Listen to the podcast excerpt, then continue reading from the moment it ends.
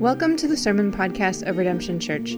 The following sermon is by our Director of Spiritual Formation, Marjorie Mott.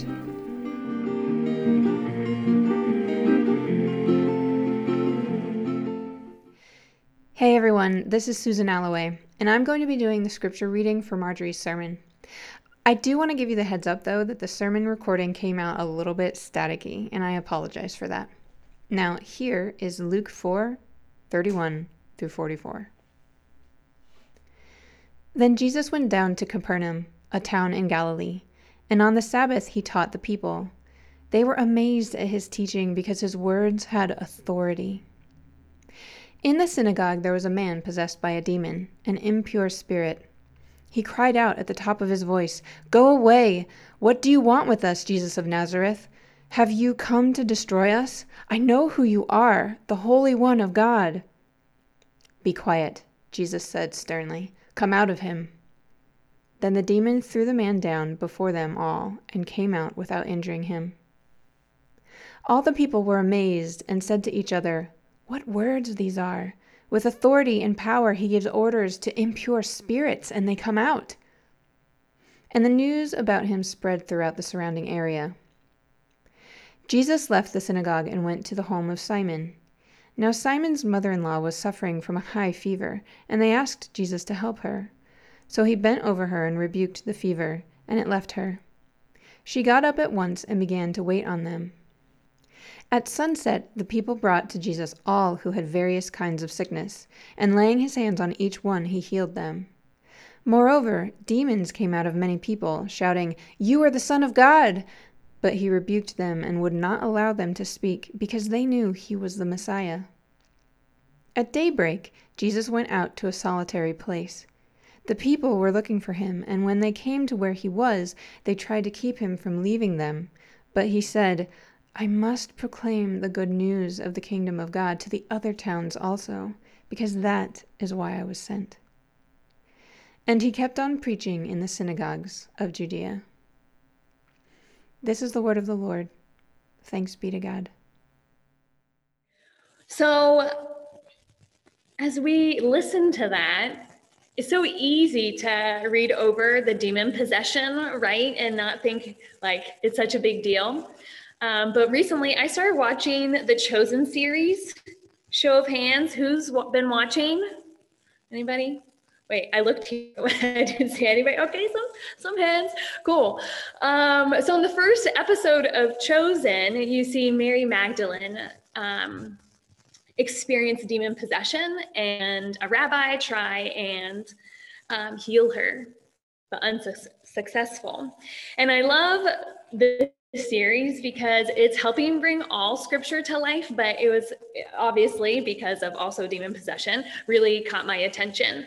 Um, so I think and I hope tonight that this passage will come more alive to you, that something that we can sometimes easily gloss over, those of us who are familiar with scripture, will come alive because um, demon possession is kind of crazy and not usual. And like Jesus came and healed these people, and it's really amazing. So I hope taking a slower look at us uh, at this will help us see just how amazing this is. This is a story worthy of TV, um, just like The Chosen has showed us. If you hear nothing else tonight, hear this that in this passage, Jesus proves his authority. Authority he still has today. So, where are we in this story? We've seen um, Jesus get baptized. He spends 40 days fasting in the desert, preparing for his ministry. And then he shows up in his hometown of Nazareth and he proclaims himself there as the Messiah. And then he's driven out of there. Um, the passage um, that Susan preached on last week ended with this they drove him out of the town and took him to the brow of the hill on which the town was built in order to throw him off the cliff. And he walked right through the crowd and went on his way. I love how Susan said that Jesus just did like some superhero move, right? Like they're there chanting, like, throw him, throw him over. And suddenly he just walks on by. That's awesome. So we come from that, opening this passage with him in Capernaum, again teaching on the Sabbath. And after Jesus is teaching at the synagogue in Nazareth, we see we saw that the people were amazed.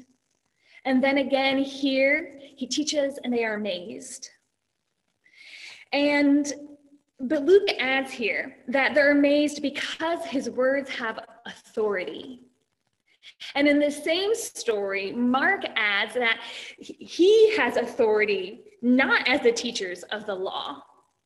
And so we see Luke and Mark starting to make some distinctions between Jesus and the way he taught and how his words have more weight and more authority than those of the rabbis and the teachers of their time.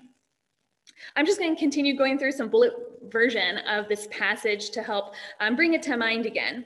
Um, and then we'll explain a little bit more of what this means. But so we see them say, because his words have authority. And then this man possessed by demon cries out. This demon comes to Jesus, naming him as the Holy One, and Jesus silences him. Be quiet, come out of him, he says. And the demon throws the man down, probably trembling, shaking, and the man is left without injury. And again, the people state what words these are. With authority and power, he gives orders to impure spirits, and they come out. Then Simon Peter's mother in law is sick, and we see Jesus go and rebuke the fever, and it leaves her. More are ill, more are demon possessed, and they're brought to Jesus, and he heals them. And the demons say, You are the Son of God, and Jesus rebukes them and silences them. Again. And then, as per usual, Jesus goes to a solitary place. And yet they find him. They come to him. They're trying to keep him from leaving, and he says, I must proclaim the good news of the kingdom of God to the other towns because that is why I was sent. So let's notice a few things. Jesus does not go looking to heal, they come to him, and yet he meets them there and he addresses their physical needs. And then the first healing of the demon possessed man is framed on either side by the statements about Jesus' authority. Now, this is important. Um, a commentator, Fred Craddock, said, and there's a slide on this. I'll give a second, all right? Primary tension is not on the exorcism, on the bringing out of the demon. No rituals or incantations are described. Luke is saying that Jesus is a teacher of the word of God, and that word has power. It is that which the world of demons must now face. It is that which amazes the crowd, and it is that which the church after him proclaims. So the first healing is framed, bookended, right, on either side of this proclamation of Jesus' authority. Then let's notice also that the word rebuke is used twice. First, with the mother in law who's healed of a fever, which, right, he could have like put his hands on her like he did so often, but instead he used his words and he said, rebuke. And then the demons came again, more demons came. And to them he said, rebuke. He rebuked them and they left. And again, they were silenced. In both accounts of the de- of demons, they were silenced. Here's another um, quote from a commentator that says, For he, that's Jesus, for Jesus need not their testimony, nor did he choose to be made known by them. They were not the proper persons to identify him as the Messiah. I love how that's said. He didn't need their testimony, right? He those words are not the words that mattered.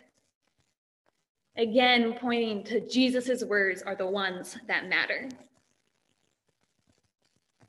And the section closes with Jesus saying he must proclaim the good news. Again, he's focusing on his words, saying to proclaim the good news. He doesn't say, I need to go do more healings. I need to heal these people, the sick people in other towns. He says, I need to proclaim this good news. So, what does this mean?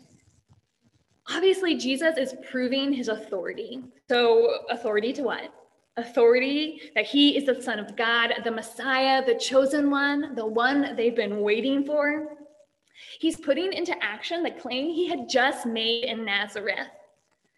And you can pull up that slide. I'll read that that section, chapters four, four verses 18 and 19. That said, "The Spirit of the Lord is on me because He has anointed me to proclaim good news to the poor, and He has sent me to proclaim freedom for the prisoners and recovery of sight for the blind. He has set the oppressed free to proclaim the year of the Lord's favor." So this repetition is important right? Whenever we see things a couple of times, it's supposed to get our attention that the writer, Luke, here is saying, pay attention, there's something going on. And so what do we see? We see he's putting, he's focusing on Jesus's words, the power of his words, that they have authority. What the what words these are that people say after the first demon possession. What words these are.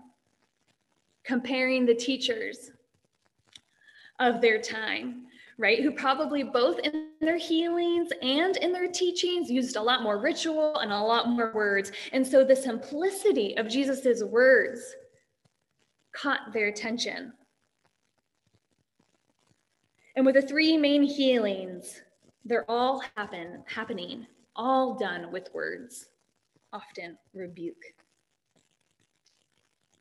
As I meditated on this passage this week, I too, I mean, that's initially what I was struck by, right? Is the words and how powerful they are and how obvious his power and authority was and is. And I found myself just easily so quieted and like just a, a peace coming over me, right? And that inner stillness and comfort and awe, right? That comes over when we acknowledge something else so much more powerful, when we acknowledge God so much more powerful.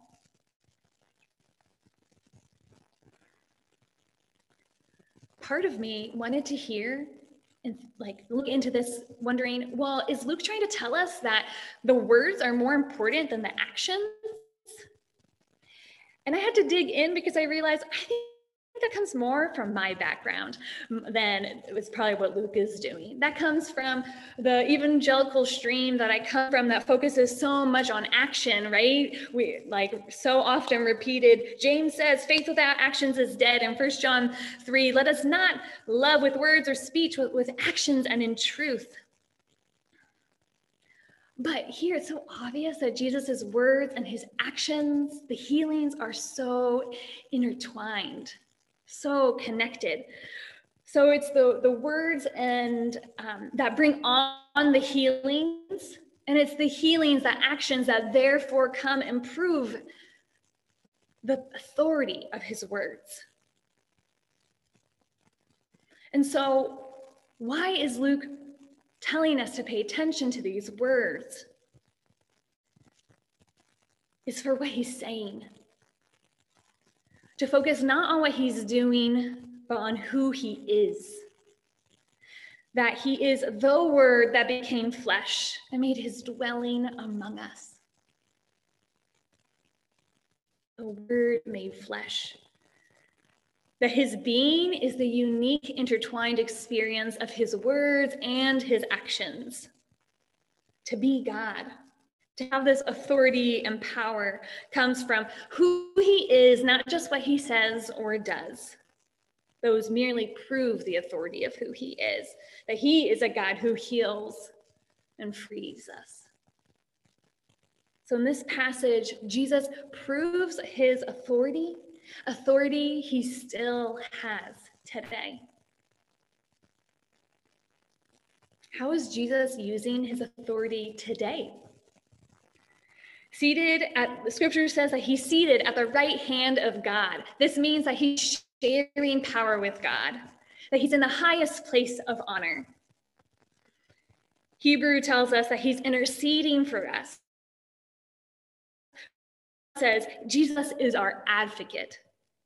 John says Jesus is preparing a place for us in heaven. And so scripture is pointing so often to Jesus Christ back ascended with the Father in heaven. But through the interesting interconnectedness of the Trinity, we also know that Jesus is in us through the Holy Spirit present with us here. When Evelyn was sick in the NICU as an infant, for some reason, this truth about Jesus and the role he's playing in heaven interceding for us really spoke to me and really brought me so much peace. I remember vividly praying over her her in this you know her little nicu bed all within these wires and i wasn't allowed to hold her and just praying and finding so much comfort and strength and stillness again in this power recognizing i could just come and say, I don't have what it takes, but Christ, I know you were there before God on the throne, crying out for to heal this little girl. Knowing that he was interceding on my behalf, that he was choosing to use this authority on my behalf. Jesus' power again brought peace and comfort something I hope that we all come to know. So, in this passage, Jesus proves his authority, authority he still has today.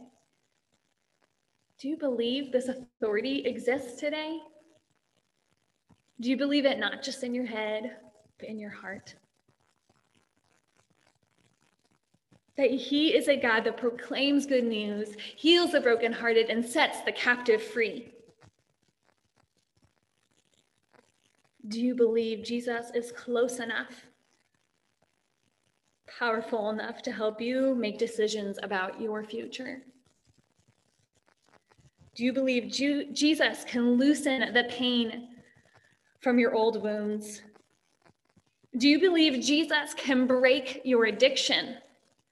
Do you believe Jesus can stop sexual violence? Do you believe that Jesus can end racism? Do we believe this authority is present today? That we have the same access to it, that is right here. That the same authority that silenced demons, sent them to go, rebuked fevers, is here with us.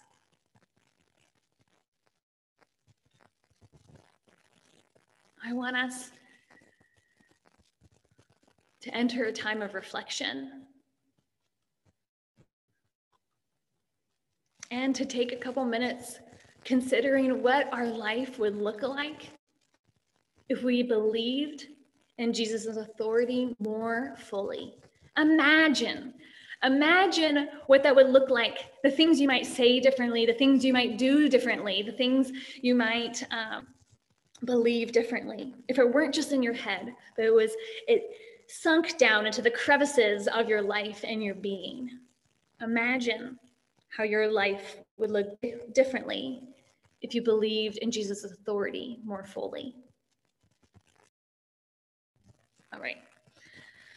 All right. So, just in closing, I do want to give a practical, like what to do with this or how to apply it in your life today. And the challenge is to use the name Jesus. Maybe this is just me, but I've noticed in my life, especially over the last year or two, that I've moved from saying, um, when I talk about God, just using the name God so much more often than Jesus. And so I know this is a challenge for me too. You know, as I think about, does Evelyn actually know, like, I believe in Jesus and not just God? Because when I reflect on what names am I using, and I want to encourage you, challenge you to use the name Jesus. Scripture tells us that other people, the apostles, the disciples, healed in the name of Jesus. That even demons submitted to others because they used the name of Jesus. So let us use the name of Jesus. I want you to think about two places you can use the name of Jesus in prayer and then in conversation. First, in prayer, to pray the name over Jesus, over the problem, sorry, pray the name Jesus over the problem areas of your life. Sometimes we don't have any other words, but to bring it to mind to say the name Jesus, whether it's an emotional wound you have from mean things people have said, or is the sinful desires that spring up in your day, or is the physical pain in your body. Pray Jesus' name over these areas of your life.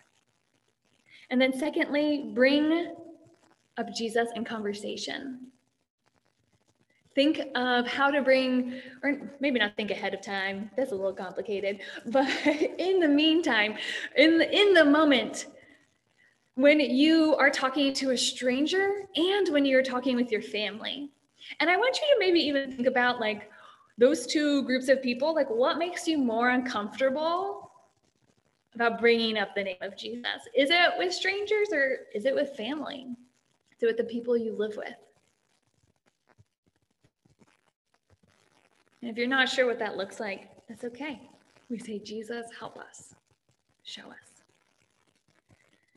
So we see here in this passage that Jesus proves his authority, authority he still has today, authority you have access to today, power you can rely on,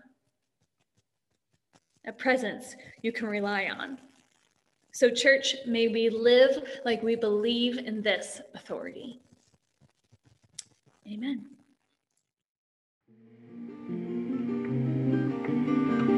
To find out more about Redemption Church, visit redemptionbristol.org.